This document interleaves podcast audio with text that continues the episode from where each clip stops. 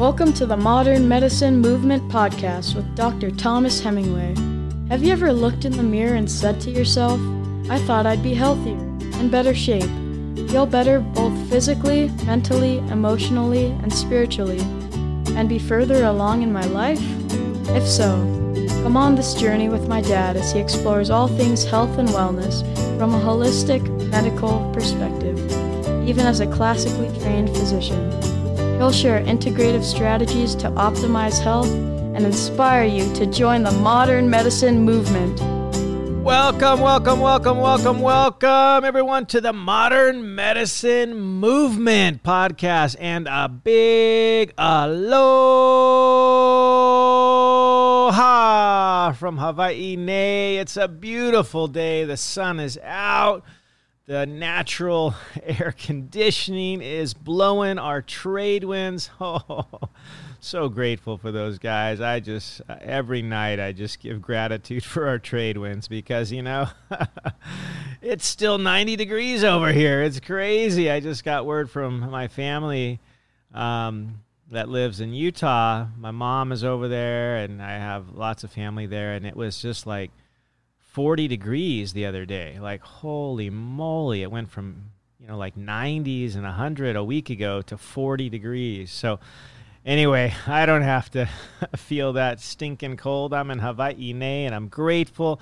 And I'm super pumped right now because the podcast today is literally going to knock your socks off. I have an amazing guest, probably the world's expert in why we get sick. Why Do We Get Sick? In fact, that's the title of his new book, none other than Dr. Benjamin Bikman, who's been on many podcasts before, including The Genius Life with Max Lugavere. He's been on the Fundamental Health podcast. He's been he's been literally traveling the world to share this so so important information about why we get sick and literally 88% of us have what he's going to talk about. And it's crazy to even think about that. 88% of us have what's called insulin resistance. And I had the just blessed opportunity to spend an hour on the phone with him and talk about all things metabolism, all things insulin resistant. It's so amazing. You guys are going to love it. Oh, I can't wait to share that with you. Before we get into it, I wanted to just thank you again for listening and thank you for rating this podcast. Please give me a five star review on iTunes or wherever you get your podcast, Apple Podcasts, whatever. Scroll down to the bottom on Apple Podcasts, see those stars, click on the one to the right. And then there's a little thing that looks like a piece of paper with a pen. Click on that. It's a little link thing to drop your feedback. In fact, I want to share feedback from 23 Green Acres. You know who you are. Thank you, 23 Green Acres gives me five stars and says, Thank you. Three exclamation points and says, quote, This is about the most inspirational podcast I could be listening to right now. Thank you for all your work and for sharing it with us. Oh, that is so humbling. I I'm so grateful for you 23 green acres that I can be inspirational. I just I love doing this. I love getting the good word of science out there, the relevant science that can literally change our lives, that can help us to live healthier, live better, live longer, live fuller lives. And I guarantee you, this podcast today is going to help you with all of that because it's so relevant to each and every one of us. Can't wait to get into it. You guys know where to find me. I'm on Facebook at Modern Medicine Movement, on Instagram at Modern Medicine Movement, as well as at Aloha Surf Doc. You can email me at Modern Medicine Movement Podcast at gmail.com or go to my website, modernmedicinemovement.com. You can also join my free private Facebook group, Modern Medicine Movement Health and Wellness Group. I do posts in there, lives. You can ask me questions ask me what content you want to learn about, and I'll make a podcast on it. Why not? I just want to get the relevant information that you're interested in, that you want to know about, that your inquiring minds just want to know. I want to get that to you. So, so reach out to me. I'm so grateful for you guys. This is why I do this, and I'm so pumped because we're going to just get right into this amazing interview with Dr. Benjamin Bikman, who's a PhD in physiology and developmental biology, probably literally the world's expert on insulin resistance. He's been studying this, he's been studying obesity, metabolism, trying to sort out why we gain weight, why we get unhealthy, why do we get prone to all these illnesses that are so common, like diabetes, obesity, insulin resistance, metabolic disorders, the metabolic syndrome, hypertension or high blood pressure, PCOS, low testosterone, cancer, heart disease? all this stuff neurodegenerative disease, Alzheimer's, Parkinson's, and he has found a link, a link between all these illnesses that are so common. And the link is none other than insulin resistance. So we're going to just jump right into the show. So pumped, so ready. Are you ready? Buckle up because it's going to be a heck of a ride. It's going to be awesome. Here we go. All right, so super pumped today. We have Dr. Benjamin Bikman. He's uh, really a world famous physiologist and studies metabolism and has just got this keen insight in what he'll refer to as insulin resistance, which is something that maybe a lot of us hadn't heard of before. I I think it's probably he'll talk more about it, but maybe the most under recognized health epidemic out there present day. And yet I think a lot of folks don't even know what that means. And he's really been studying this for a couple of decades. He started in exercise physiology and started with muscles. And then I'm going to ask him to share a little bit about how he got interested in what's histologically very different the adipose cell, which uh, I'll have to admit to you, Ben, when I studied uh, adipose tissue and histology in medical school, it was uh, like a five minute deal because we looked at the slide and we thought, oh, that's kind of boring. You know, it's an empty cell, yeah. it's just fat, there's not a lot there. So I can't wait to hear a little bit more about, you know, what uh, you've gleaned and how you got interested and studying you know this this cell and and the you know the signaling and all the ramifications of what happens there. So take it away. How'd you get interested in in this? Yeah yeah well thanks again for reaching out and thanks for the uh, uh, introduction. Yeah yeah. As you noted my interest did shift during the course of my graduate work. And and it really was uh, a moment where uh, I stumbled across this manuscript. I wasn't intending to find it. I was just getting interested more and more in diabetes, but still thinking, just because of how common it was, but still thinking of there being, you know, looking at it through the lens of the muscle. But I, I stumbled on this paper where they detail uh, how fat cells release pro inflammatory hormones called cytokines. And that was enlightening to me because it was the first time I'd ever seen evidence that the fat cell does anything more than just store fat. Mm-hmm. Like to mm-hmm. your point, yeah. you look at the fat cell and you just see this big round blob of, of seemingly nothing, and and it belies the complexity of the cell because it is it is more complicated than it looks. But it, so it was this observation that it was submitting pro-inflammatory proteins, and and so one I learned at the time I didn't know previously that fat cells are an endocrine organ acting very much like the thyroid or the adrenal glands or the gonads. They're releasing hormones that are telling other cells in distant parts of the body what to do. And then, second, it started connecting some of the dots in my mind and others at the time, of course, um, helping us understand some of the connection between obesity and diabetes, where they almost always crop up together, um, even if it's not obesity in such an obvious sense. Like when we think of the very overweight individual, there's still something about fat cells, even in the seemingly, even in the non overweight, where the person doesn't look overweight. But if they have some whiff of diabetes, some hint of diabetes, there is nevertheless some connection um, to the fat cell. It's likely that there's something else with the fat cell going on. Um, so that was that shifted my interest. That one manuscript, I can really attribute it to that, um, where I kind of left the muscle behind, but not totally um, and I became increasingly interested in fat cells.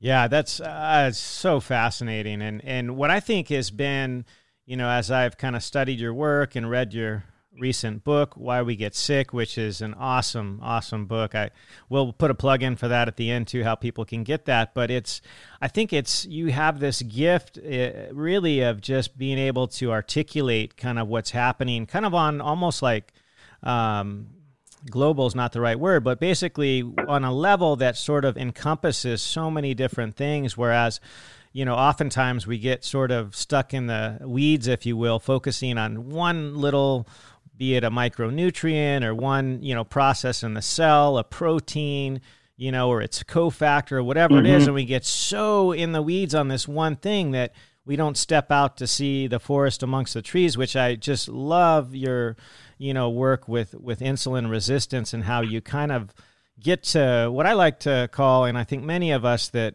that consider ourselves more of a holistic, you know, practitioner. I'm obviously a physician, MD, that that incorporates this kind of thing into not only my daily life and my kids and my family, but my practice to try to get to the root, you know, to the root of the problem, which I think you so eloquently did in this manuscript, which is really readable, understandable, and makes sense to really anybody. So I think you did an excellent job on that. And when you get down to it, you know, you really talk about how insulin resistance is kind of at the root of so many of the things that we see that people suffer from. You know, the number one killer, right? Heart mm-hmm. disease. Mm-hmm. Heart mm-hmm. disease has yep.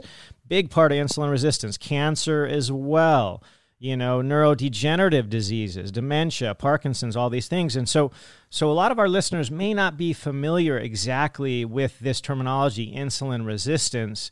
Can you just kind of explain a little bit about what that is? Mm-hmm. In fact, let me explain it in the context of glucose, just because you've mentioned how so often we get fixated on a particular, say, let's say, clinical marker and I think our fixation on glucose is part of why we have missed really detecting insulin resistance um, before it turns into some other disease. In other words, we're detecting a, a different disease because we look at the glucose and see that it's normal. So, with that as a preface, let you let's define insulin resistance. So, someone imagine someone who's coming into the clinic. In every every annual visit, their glucose levels are always normal. But but during these visits, the uh, the, the medical the, the practitioner is detecting a steady increase in blood pressure year by year. Oh, you better watch that blood pressure. Oh, now you have hypertension, so let's give you a medication. And let's say this is a woman and she has ovulation problems, where we end up diagnosing her with polycystic ovarian syndrome, and yet throughout all of this, these seemingly totally unrelated problems, we're looking at the glucose, and we see, well, your glucose is normal, so you don't have any metabolic problems. But under, behind the scenes, there has been this this this cold war being um, waged, where insulin is getting higher all the time. The body is becoming increasingly insulin resistant, and so insofar as one of insulin's main actions is to lower glucose, we would we would uh, we would just say that the, the standard practitioner would say, well, glucose is normal, so so so insulin must be normal, but that fails to appreciate really the heart of insulin resistance, which is elevated insulin, but some of insulin's actions not working as well, including the ability of insulin to lower blood glucose by basically ushering the glucose into the muscle cells mostly.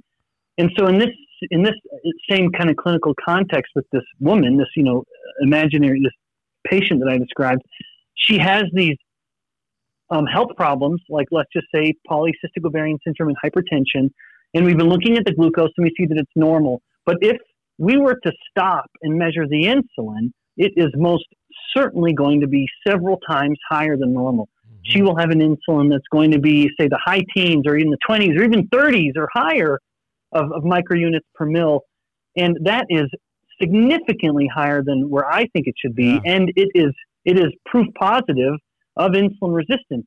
And so, if we shifted the paradigm away from glucose, or not away from it, but acknowledge that there's another side to this, and in addition to glucose, let's look at your insulin.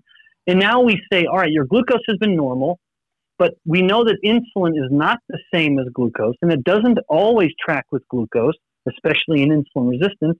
Now we detect that the person has elevated insulin. Now we can say this is insulin resistance. Thus, these other disorders like the hypertension and the PCOS may not, they are likely, very likely, not individual isolated disorders. They are simply manifestations of insulin resistance. And thus, rather than give you two separate medications that do two separate things, basically just treating two separate manifestations, let's go to the root of the problem, which is the insulin resistance, and that will resolve the, these manifestations on their own because we fixed the fundamental problem. And of course, the best way to fix insulin resistance is by manipulating the diet. But it does require a paradigm shift, stepping away from this glucose centric paradigm to an insulin centric paradigm.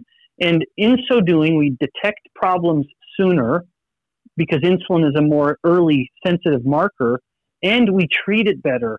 We, we, we understand the true origins of so many of these chronic diseases, the couple I mentioned and the more the other ones that you've mentioned. And, and now we, we, like I said, we start treating those chronic diseases better because we're acknowledging what is at the root of much of their problem. Not always, but often, and it will be insulin resistance. And, and, and that really was the purpose of the book, of, of my book. It was to help, um, basically help change the conversation that a patient and a physician might have, um, and, and a conversation that someone would even have with themselves. But certainly at that clinical level, um, asking the question, might my health problems actually be a result of insulin resistance? And unfortunately, these days, the answer is probably going to be yes. Yeah, I mean, that was, I think, one of the more shocking, you know, revelations, if you will, from your book is that I can't recall if you said 85% or 88% of us have some degree of insulin resistance. So, holy moly, that's nearly all of us. And, and I have to be honest with you, Ben, as a physician myself, and, and, you know, I, like most people, I have my own doctor, right? My own physician. And I actually asked him in recent weeks, I said, hey, can I get my fasting insulin level checked? And he was like, Well, why? Your blood sugars have always been fine. Yeah, exactly. the paradigm, exactly, exactly right. what you said. It's it's unfortunately alive and well. So so really apropos the release of your book, I think is so important for not just everybody out there, all the folks that are non-physicians, but physicians alike, because a lot of them do not appreciate this important fact that if you dig a little deeper and look for the underlying cause rather than just these separate kind of symptoms or presentations like you say you know the hypertension in its of itself the PCOS by itself maybe the obesity by itself, mm-hmm. maybe the you know hypercholesterolemia by itself, the you know yep. waist to hip circumference by itself. If you look at these things separately and not together with that lens that you're talking about through the lens of insulin resistance, you can miss the real root cause, which you know, you and I understand this, and I'm so grateful that you wrote the book so that we can get the word out there because it's it's really unfortunately alive and well this business about oh the blood sugar is fine, so don't worry about it. You're okay, you know, up yep. up until you you know have your heart attack or your stroke or you start to have other issues, which I hope is not the case. Um, because, yeah, or you just have a you have a cabinet full of medications, and, and and I'm I'm very sympathetic to this. I never want anyone to think I'm being critical of of the healthcare practitioner when I kind of go through this imaginary situation um, the fact, I mean, I went, I mean, I went through higher education courses, some of which were shared with the MD students yeah, um, yeah. Uh, during my PhD.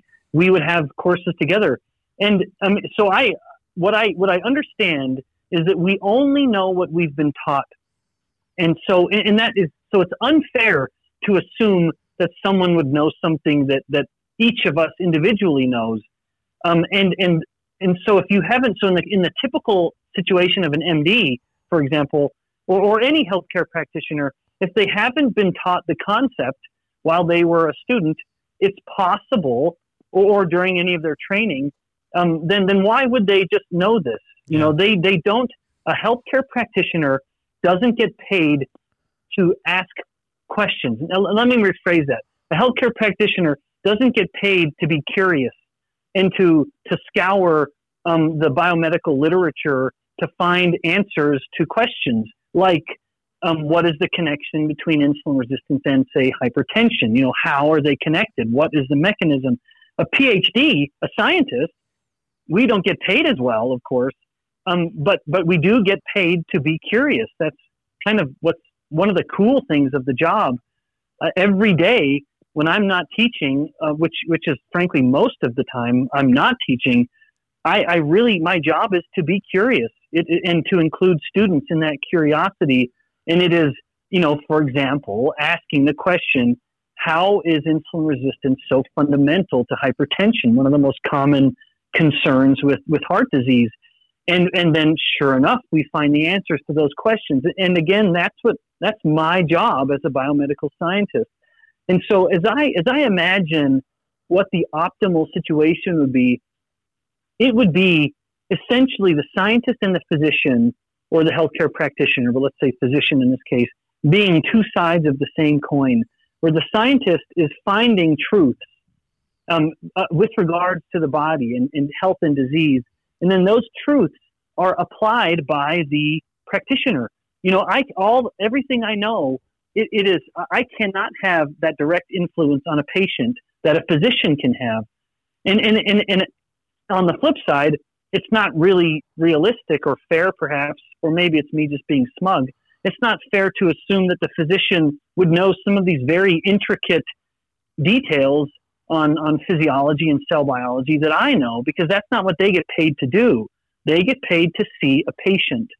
And sometimes, as you know better than I do, they don't get paid to give the patient dietary advice. Yeah, you know, yeah, the, yeah. the, physician might not be able to even like bill those hours and, and Yeah. get paid for even that conversation. So it's a very so, so this is all my kind of long-winded way of saying I think there ought to be a lot of forgiving all around, and Mhm. uh, physicians forgiving me for my poor clinical examples because I'm not a clinician and never have been and then and then me as the biomedical scientist being very forgiving of the clinician um, for not knowing some of the intricacies of cell biology because that's just not their job. Yeah. And I think another piece of that too is really um, unfortunately for whatever it's worth, the custom, let's just call it, or the usual um, expectation, let's just say from a patient point of view, is that they've been accustomed to ask for, you know, let's say a medication, you know, what I often call Mhm. the, the band aid fix for whatever their issue is, be it hypertension, diabetes, you know, the common things, obesity, you know, they may not necessarily desire or want to change their quote unquote lifestyle, which includes these so ever so important things of what you mentioned, the diet, and of course, exercise is a piece of that too, which I know you mentioned in Yep. your book. But I think the the sort of customary thing is to ask for, well, what medication will help me with this? You know, what's the sort of band aid fix, which unfortunately doesn't get to the root of the issue, especially with respect to insulin resistance for the most part. And I, I think the fascinating thing, like you mentioned, is that number one, it it tends to be at the source of so many, or at least in, involved with so many of these very common medical conditions, and um, it's something that can be observed very readily, even in young, healthy volunteers. You shared a couple of studies in your book about that, how you can demonstrate insulin resistance occurring over literally hours to days if you just place somebody on Yep. an insulin infusion. And then the flip side of that, which which for me is sort of the cool part, is that you can also reverse it equally as fast with sort of the recommendations like you mentioned in the book about diet and exercise and things like that. Um, it's not a death sentence, you know, and I think sometimes we're a little fatalistic sometimes in medicine with certain diagnoses and things, and yet this is really something that effectively each individual has the power to change, which which I think is so fascinating. As quickly as you can get it, you can also get rid of it. You can get rid of the insulin resistance, which is which is really cool. Um, yeah, yeah. In fact, I'm glad you're highlighting that. That is so common. I, that is such a common question. You know, if someone will mention, I have I've had insulin resistance or type two diabetes for years. How quickly can can I start to reverse this? And I think I'm justified in saying I think you, you could start reversing it in a day. yeah. Basically, just start controlling the carbohydrates. Allow your blood glucose to come down, which it will if you start eating less carbohydrates. And in so doing, insulin can start to come down. Um, and, and now you've started solving the problem. Yeah, and it's that quick. And and let's let's get into that a little bit. And I think one of the I hate to call it an error, but one of the common practices over the years, which has been basically prescribed to diabetics, and even a lot of the lay people out there is this sort of notion of frequent meals, you know, eating oh, yeah. every two to three hours. For what purpose? Well, they say you got to avoid hypoglycemia because, oh my gosh, you can die of hypoglycemia. And so you need to eat these small, frequent meals. And, and as you elucidate very well in the book, when you do that, the insulin level stays up basically all the time. yep. Yeah. In fact, I think that I, I don't know what the origins of that asinine advice is. I, I actually suspect the origins of that eat high carb meals and eat frequently was actually given in the context of an insulin treated diabetic, uh-huh. like even including a type 2 diabetic. It is, it's basically um, eat frequently and then give yourself your insulin shots. Uh, and, and, I, and I say that, yeah. that I think it's given in the context of the insulin dependent diabetic or insulin treated diabetic. Mm-hmm. Um, because, and this sounds very cynical, but I, I can only imagine that's the context because the only thing that does is basically help sell more insulin. Uh, you know, it forces a patient to just have to continue to consume more and more insulin. It is it is terrible advice, and and like you said, all it does is, is guarantee that a person is spending every waking moment with elevated insulin. And that chronic elevation in insulin is at least part of the cause of insulin resistance. The body is becoming resistant to what it is inundated with. And it's a fundamental feature of just the human body. Um, well, even beyond the body, I do think there are actually lessons even for our, our minds and our spirits, if I can get a little kind of hippie there. But when we when we are excessively when we are exposing ourselves to something excessively, like in this case insulin, um, then then we start to become resistant to it. We need more and more of it to get the same benefit or, the same effect that once upon a time it took just a modest amount mm-hmm. to stimulate. Yeah, and that and that's what I was taught in medical school, right? Is that you know let's let's uh, characterize these are very different diseases. You and I will understand this. Maybe a lot of the folks out there will not, but type 1 diabetes and type 2 mm-hmm. diabetes are nearly polar opposite. They're completely yes. different illnesses. And yet, unfortunately, the treatment tends to always, at the end of the spectrum, be insulin, which type 1 diabetics absolutely 100% need it. Otherwise, they come see me in the ER because they're in DKA or diabetic ketoacidosis, yep. which can be life threatening. Whereas those type 2 diabetics receiving insulin only makes compounds really the problem. It makes them even more insulin resistant. You're giving somebody more insulin when they already have so much in their blood, their body doesn't respond to it well. You give them even more of it because they don't respond to it well. And we're actually, in some way, compounding the problem. So it's really two different illnesses, which yes. unfortunately we're hitting with the same hammer. It's totally messed up. Yeah, well said. Well, I couldn't have said it better myself. And I'll just elaborate um, or add to it, when we start giving, um, the more aggressively we give the type 2 diabetic insulin to more aggressively control their glucose levels, the, the fatter they get and the more they are likely to die from Alzheimer's, cancer, and heart disease. So we are killing them. We're making them fatter and sicker with insulin therapy, and yet it's happening in the midst of better glycemic control. Yeah. That should that should right there serve as a warning um, that we can't continue to look at this as a glucose disease because when we put the when we force the glucose into a normal range with, with by pumping their body full of even more insulin, we kill them faster. And so then we should flip this paradigm and say, well, could it be that we've pushed the body the insulin up higher? And then sure enough, that's when we start to actually explain the problem.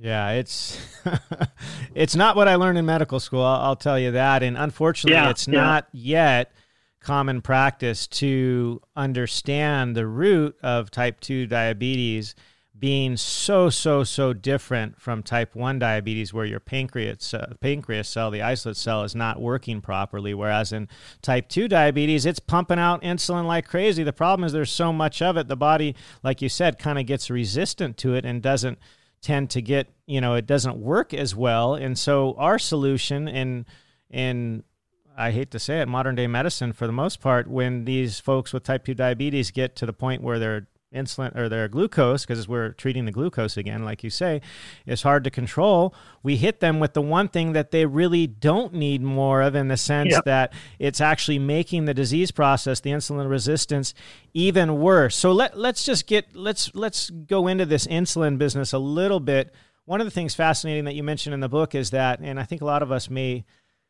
may know this but may not think about it is how insulin is really, I like to call it a master hormone. And mm-hmm. the reason I like to say that is because it literally has effects on every cell of the body. I think even red blood cells, if I'm not mistaken, correct yep. me if I'm wrong, yep. but I believe even they yep. have an insulin receptor. And so the fact that this one hormone, insulin, is basically able to interact with every cell of our body, from heart cells to brain cells to kidney cells, you know, to nerve cells, all of these things.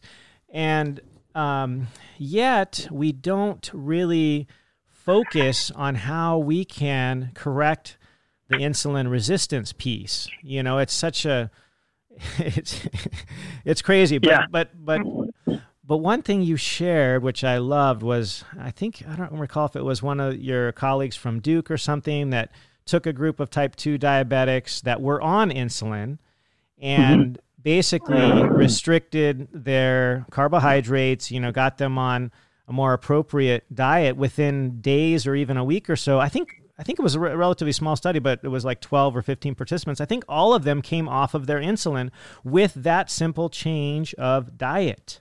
Is that not correct? Yeah. So yeah, yeah. So yeah. So uh, Eric Westman at Duke, they found that they they not only are getting they not only get patients off their insulin, but they uh, they have to half the dose of insulin within the first day. Wow. So whatever the type two diabetic is typically taking, and and as you know, this can be really high doses, like yeah. sixty units per day or or higher.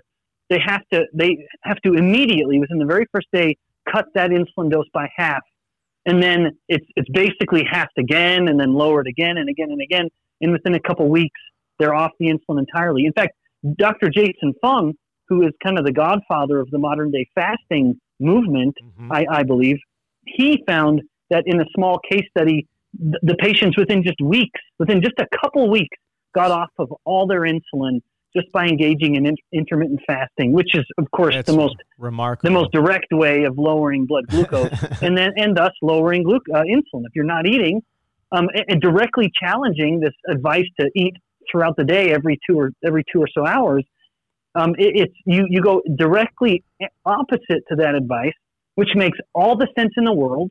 I'm going to stop eating at least for some period of time. Uh-huh. The body has no choice but to lower its insulin because insulin is the hormone of the fed state. That, that is one of the, you, you mentioned how insulin's like a master regulator. I totally agree. It is basically the hormone, it is the poster child of the fed state, telling the body to store energy, telling cells to pull in molecules and store them. And it's, it's so insulin so abhors wasting energy, it will actually directly lower metabolic rate um, this can be done like you take a you take an untreated type 1 diabetic who has essentially no insulin in their bodies they have a metabolic rate that's about 20% higher than it should be based on their size. And then the moment you inject insulin you, you begin the insulin therapy you start to detect minute by minute reductions in their metabolic rate to the point that it has slowed that 20% and now it is matched like you would expect. It is matched to their body size yeah that's incredible. You know, I I did a podcast a few episodes back on intermittent fasting and one of the little pearls I, I kind of mentioned is, you know, start small. Number one, like from the outset, just mm-hmm. stop snacking. Just don't snack. I mean, yeah. even if you're going to do yeah. the three meals a day, try to leave six hours or so, eight hours between your meals. And then once you are comfortable not snacking, because we want to give insulin a break, right? We want it to drop because if we're not eating, it drops. And then if we can, you know, I think the most useful, at least I just find practical and easy. I, am all about make it easy, don't make it too difficult, don't make people require to have a journal with a pencil and pen and notebooks. Like make it pretty simple. So my recommendation was to just skip breakfast. And maybe we can mm-hmm. talk about that for a minute because there's this phenomenon that you mention in the book, which I found super fascinating, the so called dawn effect. And maybe you can mm-hmm. describe that a little bit and why skipping breakfast might be helpful. Yeah, in fact, I think that is a brilliant piece of advice, like a first step. Don't snack. And, and I would add to that, especially don't snack after dinner. When you've eaten that last meal, let's say around 6 p.m., be done be done. That is that is without a well for me that is the hardest time of day to avoid snacking. I'm at my snackiest in the evenings. I but, think we but, all and, are. You're normal, yeah, Ben. You're so. normal. yeah, yeah. And, and the, the key, yeah. if someone listening to this hears that simple advice and realizes, well, it's simple, but that doesn't mean it's easy. And and we both know that there's that difference. This is simple advice, but it doesn't make it easy. The easiest thing to do is to not bring the snacks in the house. If you can win the war at the grocery store, then you will win the war at home in the evenings. Because if you're craving something and it's not there, yeah. then you're going to get through it. You'll, you'll get totally. through it. And so I agree also, when someone's ready to take it to the next step, I have found in myself and others I've spoken with, the easiest meal to just cut out is breakfast. It's often a meal that people aren't particularly hungry during that time anyway. Mm-hmm. And it's also it tends to be among the least social of the meals where it's it's not one that uh, the you know the family dynamic or or your roommates or your mm-hmm. friends your work colleagues if you don't eat breakfast it's not really going to upset anything or anyone including in like i said a family dynamic yeah. you know you and i are both family men i've got three little kids and they don't even notice if i don't eat you know i make yeah. breakfast for them every morning and while they're eating, I'm talking with them, or we're we're reading scriptures together, or or nothing, and I'm just kind of busy around the kitchen while they're eating. The fact that I don't eat, that I'm fasting through breakfast and just say having a cup of tea, um, it, it, doesn't do anything to them. Yeah. But if I were to fast through dinner, that is a much more social meal. We're all sitting down, we're talking. Ideally, of course, it doesn't mm-hmm. always happen, but we're kind of we're kind of recounting the day and and going through the day. If I'm not eating and the rest of my family is sitting there with their, you know, bowl of soup or their tacos or whatever, that's awkward. Yeah. You know, They're then like, they Are notice. sick, Dad? What's the matter? yeah, yeah, yeah, Dad. Why aren't you eating? And I've never wanted, I've never wanted that um, weirdness. I don't want my kids to have a weird relationship with food. Yeah. Um, I want them to grow up just eating real food, and that will, by its very nature, mean they just eat less junk food and less processed food we that's just not uh, you know that's not those aren't foods we typically will have much of in the home.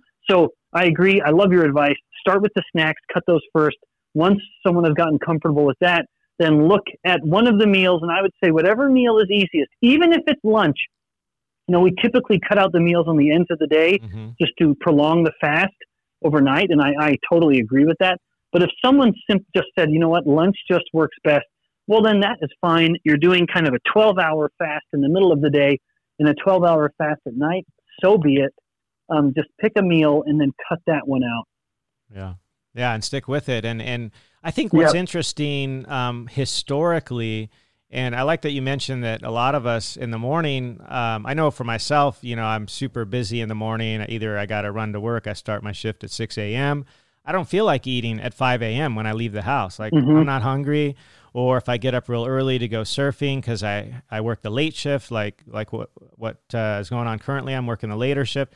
I don't feel like eating at that time, and I think traditionally, and it's amazing to, to think about historically this whole notion that quote unquote, and I even hear physicians say this, and it just bothers the heck out of me breakfast is the most important meal of the day. Oh yeah. BS according according to who? That's, that's propaganda. Yep. That's propaganda yep, yep. by C.W. Kellogg, you know, Post and and uh, Harvey Kellogg way back when 100 years ago when they were trying to sell their breakfast cereal which is also non-nutritive like most of the things we reach for in the morning. Not only can most of us get by without, but most of us reach for garbage foods. They're almost all mm-hmm. carbohydrate. Mm-hmm. They're junk foods, you know, bagels, donuts, English muffins, toast, you know, breakfast cereal. Like 99% of that is the stuff you, especially in your book, try to teach us to avoid all these carbs, especially the processed yeah. carbs. Yeah, in fact, you'd, you'd asked me, I just remembered, you'd mentioned the dawn phenomenon. Yeah, yeah, yeah. And that is, that. very briefly, that's this um, well, physiological phenomenon where the body is slightly insulin resistant in the morning. It's a natural effect. it, it is it is likely um, simply to uh, allow the blood glucose to climb to just basically feed the waking brain.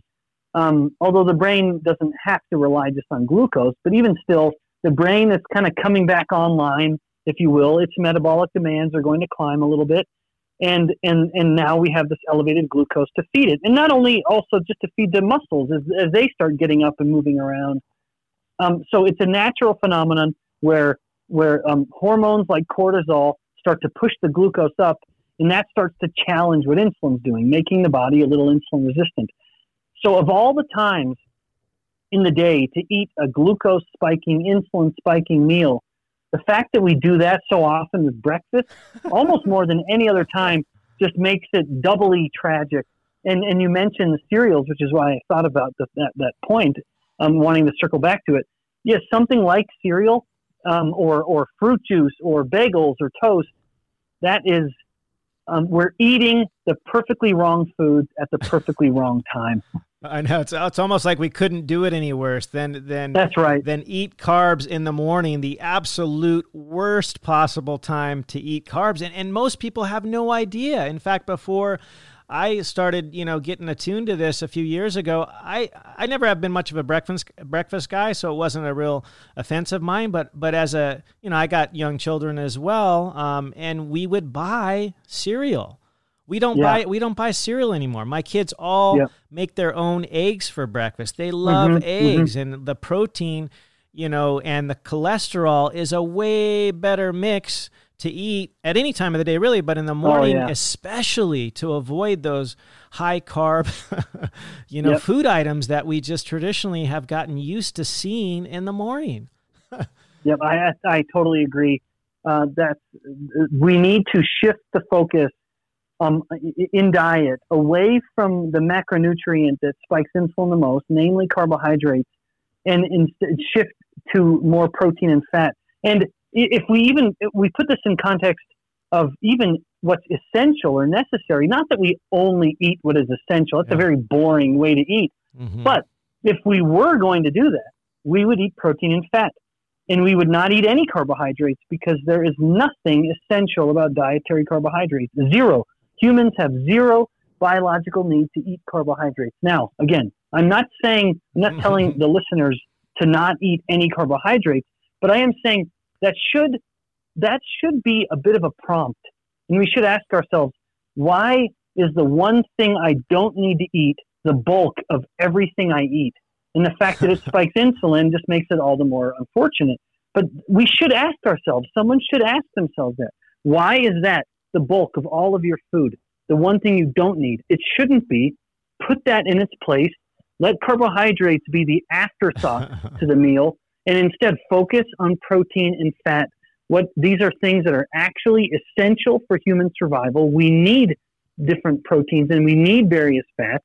Focus on those foods, and the, and and wonderfully, they have little or no effect on insulin. I often am wearing a continuous glucose monitor all the time, and I can eat a pound of steak or hamburger, and my glucose levels won't even blip. It will be like nothing even happened. That's and if awesome. I eat, uh, you know, if I eat a comparable amount of calories of, of cereal, which I would love to do. I love cereal. It's one of the most delicious it's, things it's, on the planet.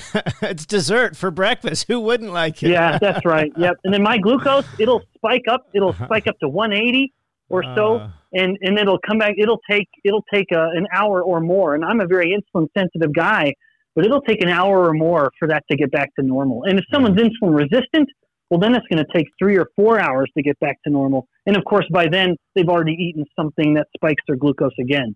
I, I, let's let's let's uh, expound on that a little bit because I think what you just said, most of us don't think about, have never been taught. Even I'll I'll be honest. In medical school, I was always taught you have to have glucose for your brain, for your muscles, blah, Mm-hmm. blah, blah, blah, blah.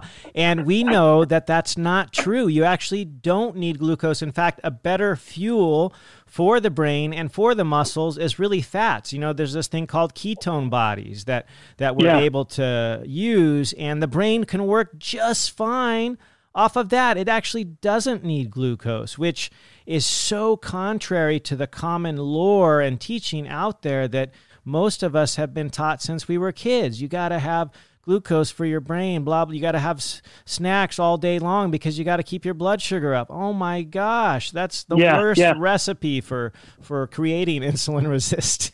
yeah, so there there's some nuance here, and I like that you're bringing it up. What what seems so the degree to which the brain must have glucose is debated, and and simply because you can't, um, there is no clinical, there's no way you can put someone's glucose to zero. So so we can't actually test. Does the brain demand glucose? We don't know, but we know that the brain uses glucose, and, and that's fine. But what someone shouldn't do is conflate that with the idea of the body need we need to eat dietary carbohydrates. So let me so again, there's zero need for dietary carbohydrate, and that's because there are cells in the body that need glucose, and Yeah. the, the red blood cells are the obvious example. and we Red can blood produce cells- it, which I hope you'll mention. We that's produce it. exactly yep. That's just what I was getting to. Yep. So there are some cells that must have glucose, but the reason we don't have to eat glucose is because the liver can make everything the body needs. Hmm. That's why you and I could decide we would shrug our shoulders and say we're not going to eat a single gram of carbohydrate for a whole week, and our blood glucose levels would basically be rock steady around 70, 80 milligrams per deciliter. It, it would be totally normal because our liver makes everything we need. Uh, and that's an important distinction uh, where, where people often will say, well, you need to eat this, you know, 120 grams of glucose in a day because that's about how much glucose your brain will use.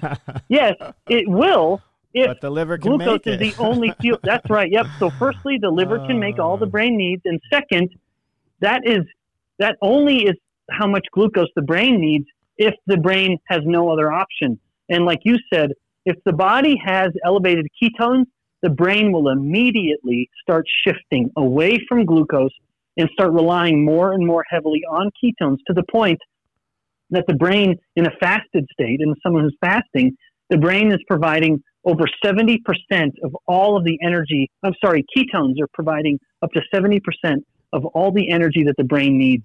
I mean, that, that right there tells us that if the brain has any preference for anything, it's that it prefers ketones because the moment the ketones are there, it begins using them and it starts putting glucose into second place with regards to its metabolic demands. So, and then one other comment.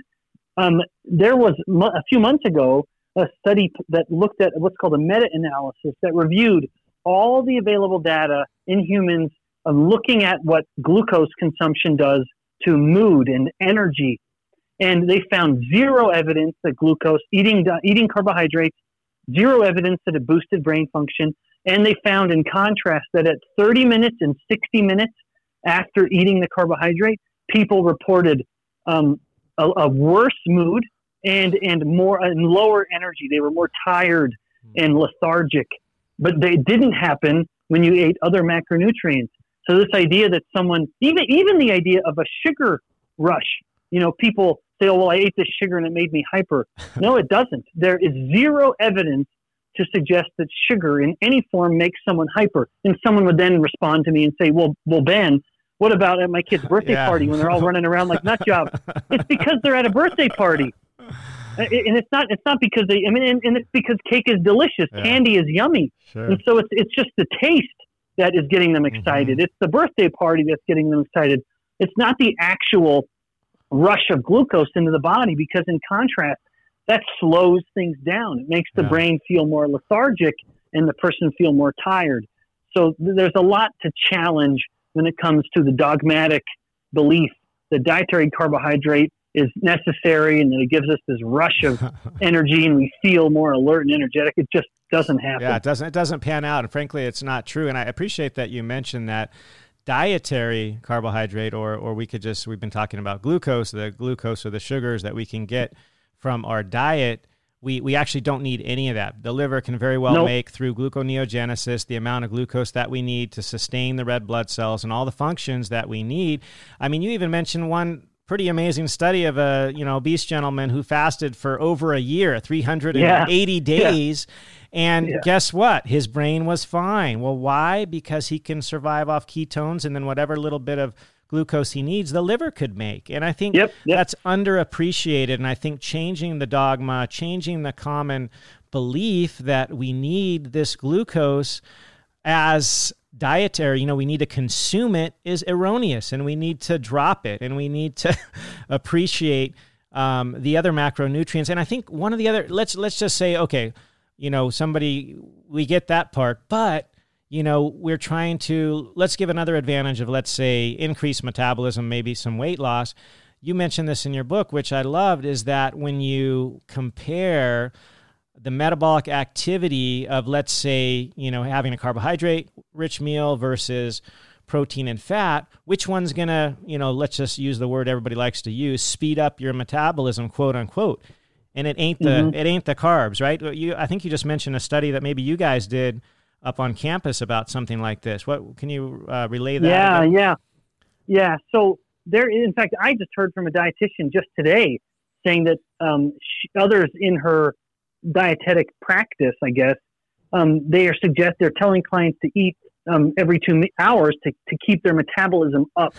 what uh, whatever. I mean, the truth is, when you do eat something, uh. there is an increase in metabolic rate, but it is never higher than the amount of energy that's been consumed. So it's always a net gain of energy into the body. So the idea that well, you need to eat to keep your metabolism up, sure, your metabolism will be in that moment of eating higher than it was before you were eating, but you've consumed far more energy than you're you're burning with a slightly elevated metabolic rate for whatever the metabolic rate is worth. But yeah, so eating anything um, will have a metabolic effect. Carbs and fat have a lower metabolic effect, and protein has a higher metabolic effect by, by much much higher than the other two. And what is interesting in in nature, protein comes with fat.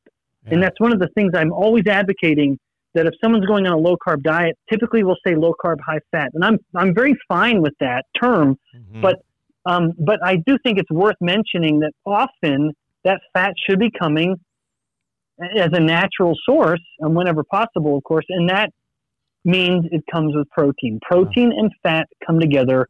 And so the combination of those two does result in a substantial um, metabolic well boost. Um, it does increase metabolic rate for whatever whatever that's worth. And I would encourage people not to give that much credence just because metabolic rate is is so aggrandized. We look at that thing, we look at metabolic rate as the explanation for why every lean person is lean and every overweight person is overweight.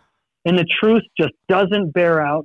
Some of the best data on following people, have, like actually tracking people for years, when they measure metabolic rate at year zero and follow up at year 10, the metabolic rate at year zero had no predictive power. It did not in any way predict who gained the least um, or, or, or, or gained the most amount of weight. What did predict weight loss or weight gain was which fuel the person was using. Mm-hmm. The people who were burning fat at year zero, even if they had a lower metabolic rate, were the ones who were most likely to gain the least weight, or in other words, most likely to stay lean. The people who were burning glucose as their primary fuel were the people who were the most likely to gain weight. And so, someone hearing this, what I want them to take away from that is one, you want to be a fat burner. That makes sense. If you want to stay lean, you got to burn fat. And then the next question coming from that would be, well, how do I burn fat? Keep insulin low. One of insulin's main effects, as you and I have aptly called it a master regulator, is to determine the metabolic fuel. If a body, a body, the two metabolic fuels are mostly glucose and fat, with some other little things sprinkled in like ketones, but glucose and fat are the majority metabolic fuels.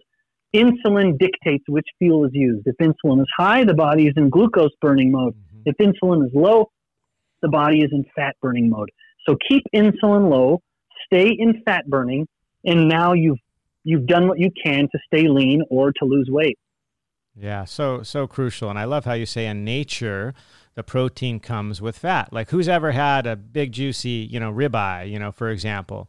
like there's plenty of you know protein in there but there's also why do you think the thing kind of you know shines i mean the marbling that's the fat and they come together it was we were yeah. made we were made to eat these natural things both plant and animal and the way that they come in nature is the way that we should eat it. I mean even when you think about let's say the plants like let's let's take you know fruit for example. The fruit comes with fiber generally speaking you know it, it's not coming. I think that the problem is often in the American diet, let's just call it that, we eat carbs and fat together, which is a bad combination, you know, to eat the carbs and the fat together. Yes.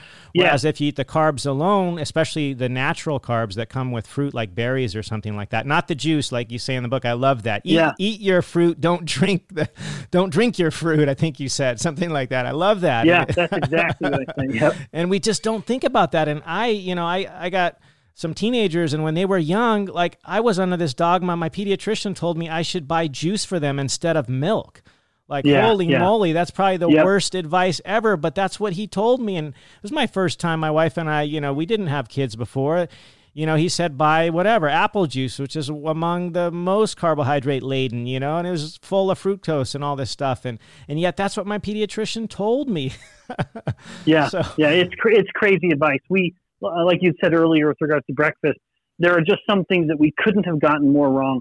And, and the encouragement of, of well meaning parents, you know, parents who love their children and are intelligent and, and committed, they think they're doing their kids a favor. Mm-hmm. They're thinking, well, I'm getting you juice rather than say a, a soda pop. Yeah, yeah. um, but that is depending on the juice. It could on be the juice more. will spike. Yes, yes, it could be worse metabolically uh, speaking. And and so really, if, if you want to give your kids anything, it's it's water and milk. Yeah, absolutely. Hey hey Ben, I gotta I gotta give you a little bit of time to talk about fat since you know so much about it. And there's one particular item that I just really think all of us should take home, and that's what happens when the fat cells. Let's just focus on the fat cells for a minute. When they get insulin resistant they mm-hmm. don't act like they used to. And and I know in the book you mentioned the difference between hypertrophic fat and hyperplastic. Yep. And then, you know, when they get hypertrophic, they start to do things they shouldn't do and get inflamed. And these cytokines that got you interested in fat in the very beginning,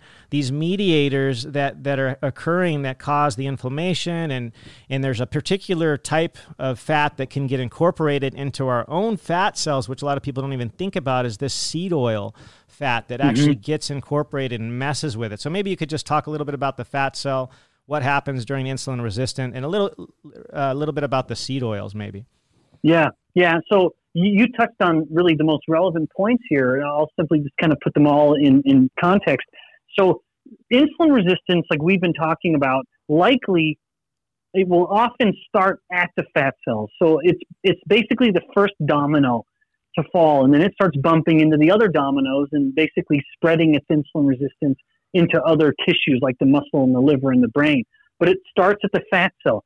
It starts where the when the fat cell has gotten too big and that I would I would say that there are two likely signals that stimulate the fat cell to get too big. One is insulin itself. You cannot have a fat cell growing without insulin being elevated. It's impossible. And then two, it is likely a, a combination with these seed oils, which are, I would say, working with insulin to inhibit uh, or to promote the growth of the individual fat cells. So the excess of insulin stimulating the fat cell combined with the consumption of these seed oils basically makes a fat cell grow through hypertrophy. So each individual fat cell is getting overloaded, as opposed to a fat cell getting modestly bigger, and then more fat cells come in to help carry some of the load, and then they get a little fatter, but they're never getting too big. But when the fat cell gets too big, it becomes insulin resistant. It starts leaking fat, so free fatty acids in the blood will start to go up, and like you said, and, and I mentioned earlier, it starts to release pro inflammatory proteins called cytokines. Those two things right there, elevated free fatty acids and increased inflammation, are what basically pushes the other dominoes to start falling. It's, it started with this excessively big fat cell, which became insulin resistant. It starts leaking these products like free fatty acids and cytokines, and that's what tips the other tissues from insulin sensitive to insulin resistant. Yeah, and, and it's it's crazy because not only are they leaking free fatty acids, but they're also leaking some abnormal, let's just call them that, abnormal fatty acids, like you mentioned in the book, the 4-H and E, the ceramide 1-phosphate. Maybe you can just talk real briefly about what what that's how does that happen and how does that contribute right. to the inflammatory cascade, if you will. Yeah, yeah. So those, yeah. So I didn't I didn't take it one step further, and I could have. So within the fat cell that's becoming um, big and insulin resistant, um, some of the there's some other actual fats that push it to becoming insulin resistant, and, and, and 4-HNE is one of the main products from the seed oils that we eat. So we eat a seed oil. Part one of its metabolites or one of its products in the body is this molecule 4-HNE. 4-HNE will force a fat cell to grow through size. You know, the more the more pathological or pathogenic mm-hmm insulin resistant version. Along with that is another lipid called ceramide 1 phosphate, which also pushes the fat cell to grow through just size alone rather than pulling in more fat cells to help. And ceramide 1 phosphate, we published a paper finding that insulin itself is a driver of ceramide production and inflammation is too. And that's part of what starts happening. That's likely part of the process um, of other tissues downstream or later, the other dominoes that start falling, when they become insulin resistant, it's partly because of the inflammation signal coming from the fat cell. It's activating inflammatory pathways in other cells, and part of that effect of increasing the, the inflammatory pathways, the, those biochemical pathways, is to increase the production of ceramide and its metabolites like ceramide 1 phosphate. So we have within the fat cell and beyond we have these lipid metabolites, you know, these other versions of fats, because there are hundreds of thousands of different mm-hmm. types of fats in almost every cell. And two of these, you know, fat products, 4-HNE and ceramide 1 phosphate, are thought to be very key regulators in making a cell become insulin resistant. Yeah, making it kind of this this angry, you know, fat cell, this this abnormal yep. fat cell, this fat cell that that often and I think I think the dictum goes something like you are what you eat. And the seed oils are no exception to this rule. When we eat them, they actually get incorporated into our own fat cells and they don't help. In fact, they, they worsen insulin resistance. And, and my listeners, I think all know this. I did a podcast on the seed oils, but these are all those highly processed, you know, vegetable oils, the canola oil, safflower, sunflower, soybean, you know, all these oils that are made – basically in a crazy industrial process that yep. is different than how you would get them in nature. I mean, let's say our ancestors wanted to get olive oil. What do you do? You just press the olives. You don't have to send them through a crazy machine, take the color out, bleach it, deodorize it. You don't have to do any yep. of that, which is what you have to do with these vegetable oils that, you know, 100 plus years ago used to be garbage, you know, for the cotton industry, right? This was basically all mm-hmm. garbage. And they decided, hey, we can make this stuff called Crisco out of this. Like, why not? Yeah and then we can yeah, start selling right. it. We'll make a bunch of money. And hey, Procter and Gamble got involved, and later they were the big contributors to the American Heart Association, which you know people like Ancel Keys and so on sort of adopted this whole nonsensical issue that natural fats were bad for us you know the so-called mm-hmm. saturated mm-hmm. fats from our diet you know the eggs the the beef the meats all these things they they told us and you and I I think are a product of this upbringing I mean my mom to this day is scared of eating eggs and when she sees my son eat four eggs for breakfast she about has a heart attack she just yeah. can't she just doesn't she's about to turn you in to child welfare services exactly yeah. and people what people have to appreciate as well you, you're mentioning this this kind of laundry list of these terrible fats, these fake oils um, like soybean oil, cottonseed, canola, etc. People will hear us saying that and they'll think, "Oh, well, I don't eat those." Yeah. yes, you. Yes, you, you, do. Look, you just yeah, because it is in basically if, uh, if someone's eating a processed food in a bag or a box with a barcode, if it has any fat in it, it is almost certainly going to be one of these fake fats. And we, I can say that with a fairly high degree of certainty yeah. because when we look at fat consumption within the United States, the single most commonly consumed fat is soybean oil. This yeah. is quantified. This is known. It is measured. It is published. The main fat that people eat is soybean oil. I mean, that should be a pretty bloody, sobering um, uh, realization. People are thinking they don't eat these things, but they are. It is everywhere. the single most common. Yep, it is everywhere, and that is why we eat more of our fat from soybean oil than literally any other source of fat. Far more than eggs, far more than beef, far more than than olive oil and coconut oil. It's these fake industrial seed oils. Yeah, that's it's and it's so I think like like you say a lot of people may say no I, I don't eat that stuff. I'm not buying a can of Wesson oil. You know the can I buy or bottle I should say says canola oil or safflower Yep, oil or the granola bar that's supposed to be healthy that I'm supposed to snack on every two to three hours. When you go dive deep and you just read the label it has of course much more than five ingredients and in there that you're going to find soybean oil or safflower oil or or one of these seed oils which until you start looking, you may think that you don't consume it. Mm-hmm. and yet they're mm-hmm. so, you know, bad for us both in in this just this concept of affecting our own fat because they get incorporated into it and they are not natural. They are, you know, the so-called PUFAs, the polyunsaturated fatty yeah. acids which are much more prone to oxidation and the the you know, we have stress in our bodies from all different sources, but when we have oxidative stress, these are the first things to go bad, which is, you know, I think now we're starting to understand, you know, the whole let's just call it the lipid hypothesis better because it's not the LDL that's the bad guy. It's the yeah. oxidized LDL that gets that way from the inflammation that could be caused by these seed oils and other things. And in fact, I think you even mentioned in your book that that LDL not only does it have, let's say, a um, um, a benefit with respect to our immune function, but also to our brain health. Like we need this stuff. It's uh, people who have yeah. high LDL, they're actually smarter, higher IQs, they live longer, they get less dementia, and yet yep. all of the cardiologists also, tell you to have less protected. of it.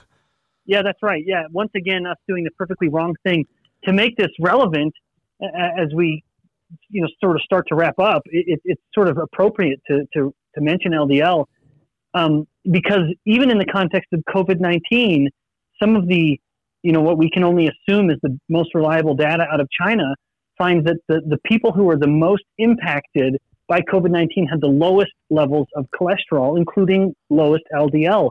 And that's likely because far, far from being this molecule that's just pushing us to heart disease, LDL is, is very much an active component of our immune systems it can physically bind pathogens, this lipoprotein. It can physically bind pathogens and move them to the liver to be pushed out from the body.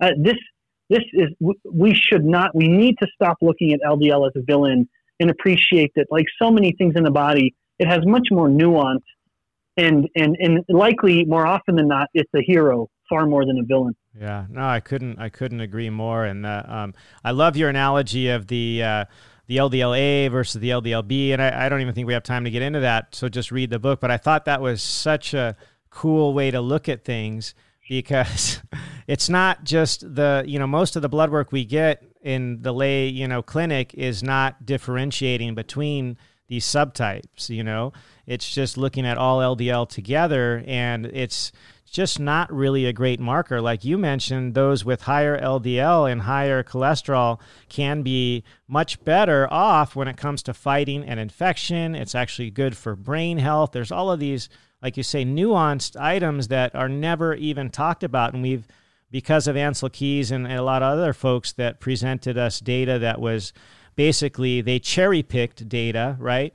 Um, that we've been told mm-hmm. that that fat is bad for us, especially the saturated fat, which couldn't be the farthest thing from the truth, which we are, I think, helping to elucidate, and you also do in your book. Which I just I, I hope people will, will go and get it. I, I found it fascinating how you detail out all of these different health problems that exist and, and the role that insulin resistance has there.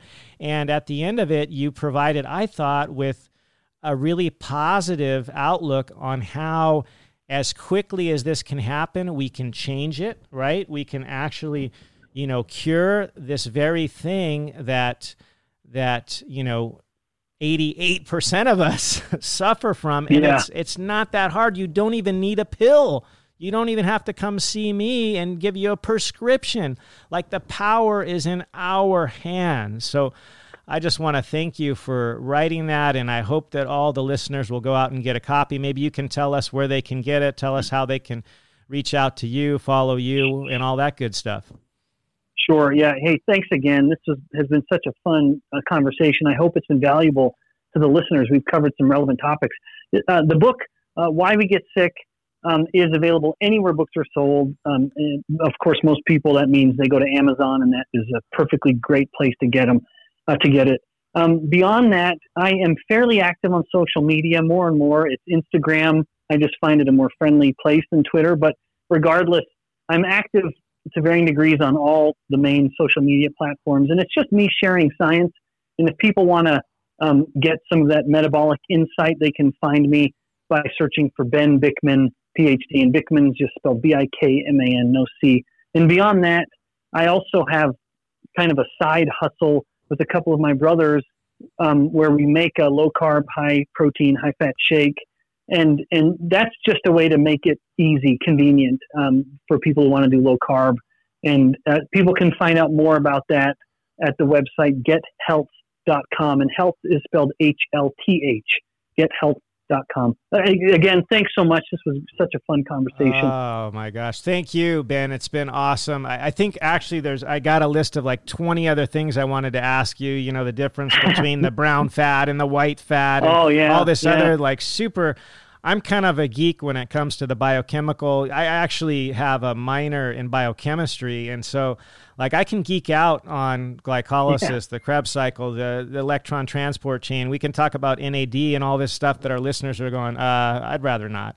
But I, I would love to geek out with you a little bit more. And, and hopefully at some point we can hang out in Utah. If you ever ski the uh, Brighton side of things, Big Cottonwood, we, we tend to spend some time up there. So I'd love to hook up with you real time. We can put our kids on the slopes too. I mean, it'd be great. I really, I really thank you. And, and I just appreciate you and what you're doing. And, you know, as a scientist, I, I think you are sharing some amazingly powerful information, which sometimes my you know myself and my colleagues fail to do. And so i so appreciate you and getting the word out. And please everybody check him out and check out his book. And until until then thanks again ben. I appreciate you being on. Oh my pleasure. My pleasure. Thanks again so much. All right. A big aloha to you ben. So appreciate it. Um, we'll talk soon okay you bet. Wow, wasn't that just incredible? That was awesome. What a pleasure to have Dr. Bikman on the show, on the Modern Medicine Movement podcast. Just so humbling. You know, he's just not only a brilliant guy, but he just doesn't he have just a gift for just distilling down complex information, lots of studies, and just making it easy for all of us to understand. He just really has this beautiful gift of communicating and sharing. And so, once again, Dr. Bikman, thank you so much. Such a pleasure. It was so awesome. I'm so grateful for you guys that took the time to listen, to listen to Dr. Bikman, to learn about metabolism and learn about insulin resistance and learn about all these things that that unfortunately 88% of us as he mentioned in the book 88% of us have some form of insulin resistance. So go out get all all you know just into it and learn about it learn what you can do about it. His book once again is why we get sick. It was just released this year. Anywhere books are sold you can reach out to him as well.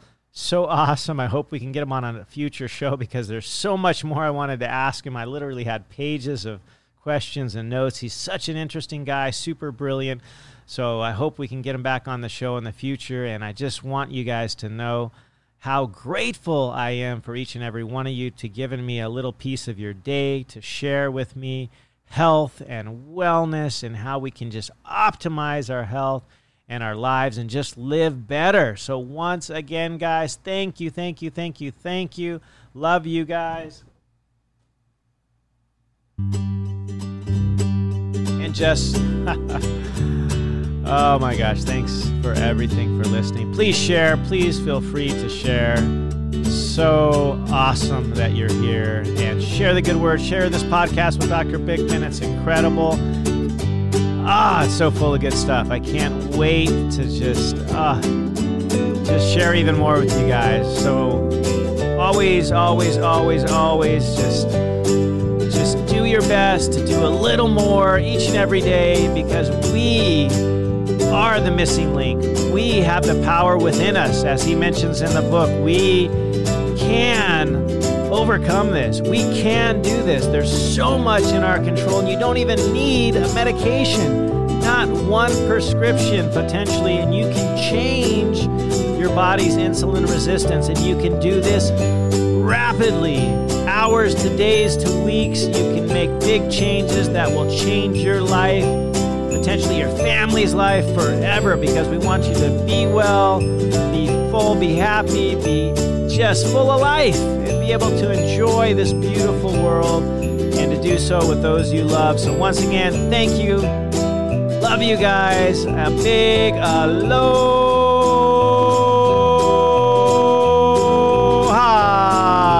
aloha from Hawaii.